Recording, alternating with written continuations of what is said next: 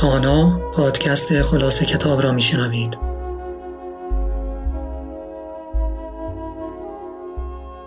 به نام خدا. درآمدی جدید به فلسفه اخلاق. نوشته هری گینسلر ترجمه حمیده بحرینی. خلاصه فصل اول نسبی نگری فرهنگی. نسبی نگری فرهنگی می‌گوید خوب یعنی آنچه مورد تأیید جامعه است. اصول اخلاقیتان را با پیروی از آنچه جامعهتان تأیید می کند برگزینید. بر این اساس خوب و بد وابسته به فرهنگ است و اصول اخلاقی توصیفگر قراردادهای اجتماعی و مبتنی بر هنجارهای جامعه هستند. یک سارای نسبی نگر سارا می‌گوید من بر این باور بزرگ شده بودم که اخلاقیات درباره واقعیت‌های عینی است. اما بعد دریافتم که آنها بر ساخته فرهنگ هستند. نادرست واژه‌ای نسبی است و نسبت به هر جامعه فرق دارد. می توانیم به عنوان تعریف نسبی نگری فرهنگی بگوییم الف خوب یا درست است یعنی اکثریت جامعه مورد نظر ما الف را تأیید می کنند. افسانه عینیت از خوب و بد مطلق سخن می گوید و در واقع طرفداران آن هنجارهای جامعه خود را مطلق می کنند. نسبی گرایی به ما می گوید مواضع فرهنگ های دیگر نه نادرست بلکه فقط متفاوت هستند. علاوه بر این نسبی گرایی عاملی در جهت پذیرش اجتماعی و همبستگیمان با جامعه خودمان است. دو انتقاداتی به نسبینگری فرهنگی سارا دیدگاه جذاب و آموزنده ای دارد اما به نظر من دیدگاهش نادرست است. بر اساس نسبینگری فرهنگی ما باید خود را با هنجارهای اجتماعی تطبیق دهیم. اگر نه دچار تعارض درونی می شویم. اما این نتیجه نامعقول است. چون می توانیم بی تناقض با هنجارهای جامعه خود مخالفت کنیم. سارا می تواند به روی خودش نیاورد یعنی این پیامد غیرقابل قبول را بپذیرد و بگوید اگر با اکثریت جامعه توافق اخلاقی نداشته باشید تناقض درونی دارید اما این کار او را با دشواری مواجه می کند. مثلا باید تعصبهای جامعه را بپذیرد. نسبینگری فرهنگی دیدگاه های اقلیت را تحمل نمی کند. نجات پرستی می تواند آزمونی برای دیدگاه های اخلاقی باشد و نسبینگری در این آزمون مردود است. آموزش اخلاقی هم آزمونی دیگر است.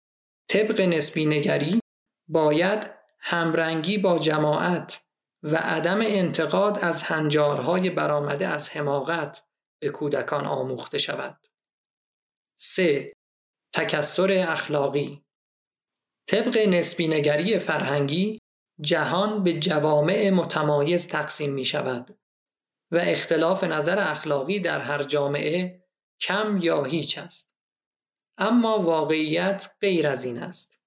جهان آمیزه ای از جوامع متداخل است و افراد هم لزوما پیرو به اکثریت نیستند. همه ما تا حدی چند فرهنگی هستیم.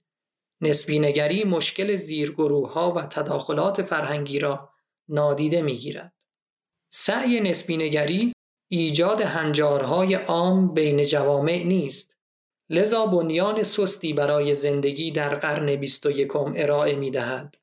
این رأی که دیگران را از زاویه دید خودشان بفهمیم خوب است اما این که بگوییم هیچ کدام از مواضع را نمی‌توان نادرست دانست توان ما برای یادگیری و درس گرفتن از اشتباه ها را محدود می کند. عینیت باوران ممکن است بگویند در امور اخلاقی حقیقتی وجود دارد که باید آن را دریابیم. اما ملک تلق هیچ فرهنگی نیست. فرهنگ ها باید از هم بیاموزند تا بتوانند خطاها و نقاط کور خود را دریابند سوگیری های خود را تصحیح کنند و به این حقیقت نزدیک شوند که انسان چگونه باید زندگی کند. چهار ارزش های عینی. بر اساس دیدگاه عینی یا به تعبیری واقع نگری اخلاقی برخی چیزها به طور عینی درست یا نادرستند. بی آنکه به نوع اندیشه یا احساس کسی وابسته باشند. سارا علیه ارزش های عینی سه دلیل می آورد که هیچ یک کارآمد نیستند. دلیل اول این است که اخلاق فراورده فرهنگ است.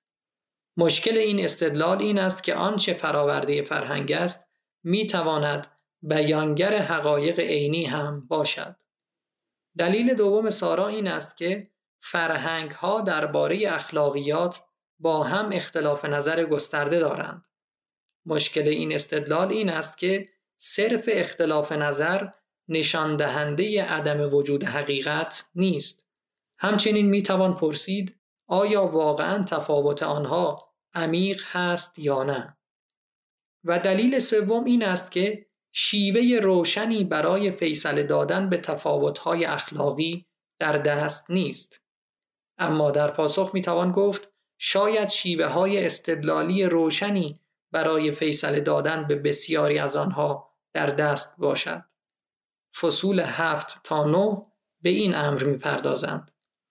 حتی اگر شیوهی قطعی برای شناخت حقایق اخلاقی در دست نمی بود، باز بر نمی آمد که چنین حقایقی وجود ندارند.